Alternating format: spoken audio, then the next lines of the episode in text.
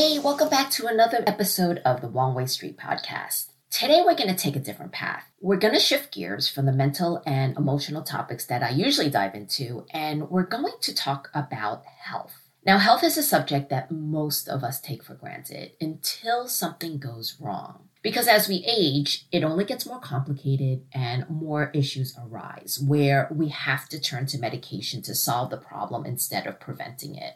The world of health is complex. Why? Because it's filled with conflicting opinions and what's right and what's wrong. One day it's okay and the next day it's not. Now, I myself have consumed a lot of information. I've listened to Dr. Andrew Huberman, Dr. Mark Hyman, Dr. William Li, but the information is overwhelming. So, what I do is I take what works for me that fits into my lifestyle and I put the rest aside because we can only handle so much information. And I'm going to tackle a few of them today. So I want to talk about the scale. Most experts will say don't weigh yourself every single day. Now, I totally disagree with this on so many levels. And again, this is just my opinion and what works for me. So for me, I find that when I don't weigh myself every single day, I won't monitor what I consume daily. My choices are would I rather get on the scale and see that I've gained 10 to 15 pounds and then I get so stressed about how to lose it and how long it's going to take to lose it? Or would I rather get on the scale and see that, okay, I've gained one to two pounds, but I can easily fix that within a few days by eating clean? I wouldn't just use a scale that monitors your weight for pounds. I would highly recommend getting a smart scale. A smart scale gives you more information. So it gives you your BMI, your body fat, your water percentage.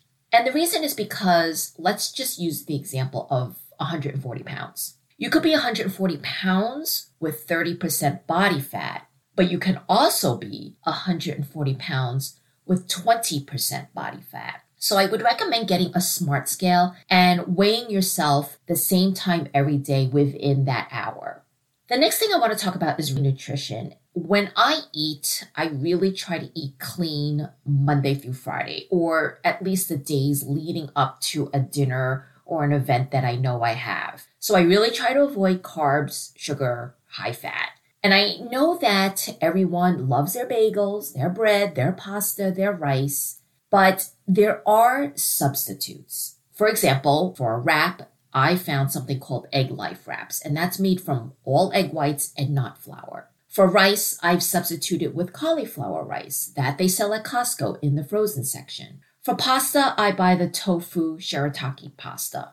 Now, I'm aware that this might not sound appetizing, but it's just a lifestyle change on the days that you eat clean. And I really have to say that I really feel my best when my carb intake is low. Now, do I love bagels? Yes. Do I love pasta? Absolutely. Do I love white rice? Of course I do. I'm Asian. But consuming it daily does create weight gain. And I also don't feel great. Again, do I cheat? Of course I do. But I really try to plan everything out. And if I know there's a dinner, I'll look at the menu beforehand to find those healthy options opposed to being on the spot and having to make a poor choice.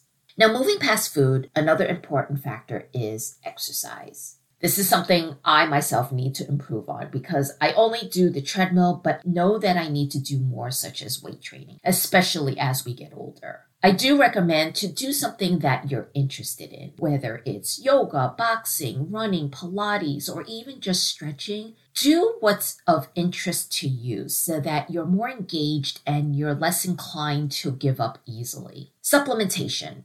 Because we can't get all the nutrients from food, there are supplements that are beneficial. Definitely check with your doctor to see what works best for you. The ones that most doctors recommend are vitamin D, a multivitamin, turmeric, which is good for inflammation, magnesium.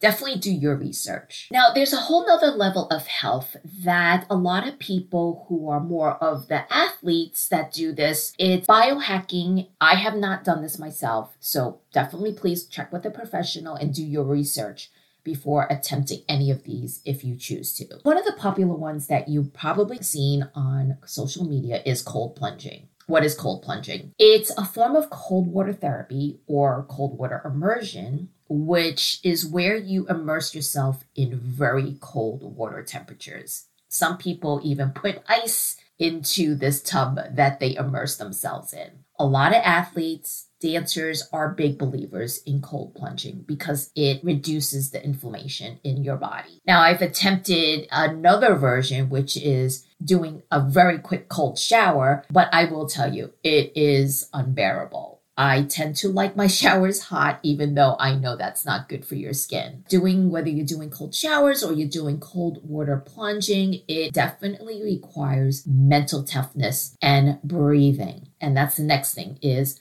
breath work. So this is a lot easier if you want to attempt this. There's a large variety of breathing techniques and exercises, and that's used to improve your physical, your mental, your emotional, and spiritual health. You could look up Wim Hof. He is the master of breath work. Another thing that a lot of people have been doing is red light therapy. And this could be done either uh, on a mat or they even have it in the form of a face mask. This is done to help treat skin issues, inflammation, and to promote healthy aging. Another thing that is out there is hyperbaric oxygen therapy. Now, what that is, is where you sit in a hyperbaric chamber and it's enclosed with high pressure oxygen. And what this does is it allows your lungs to take in more oxygen and increases the oxygen within your bloodstream. Again, it's very extreme. Don't do any of this until you have done your research or checked with a professional. Very simple thing that a lot of people have done that you've probably seen is using an Oura ring. An Oura ring is a ring that you put on your finger and it tracks your sleep. Now, I will say sleep is definitely very important, especially as you get older. Now, these biohacks are fascinating, but they're not for everyone. I would say start with the basics. Focus on getting really good sleep. That means darkening the room, making sure it's cool, and your nutrition. When you've mastered those, integrate your exercise. And then, if you're intrigued, then maybe delve into more of these intricate health biohacks. Our health isn't something to be taken lightly, it's a lifelong commitment, and it's an investment in ourselves. I hope this conversation inspires you to take positive steps. Be mindful of your choices. Remember, our health journey is unique and it's never too late to start. See you on the next episode.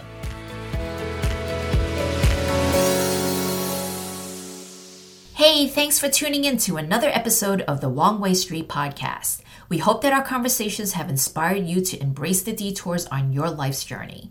Trust that the road ahead is full of endless possibilities. If you enjoyed this episode, please be sure to subscribe and leave us a review. Thanks and see you again soon.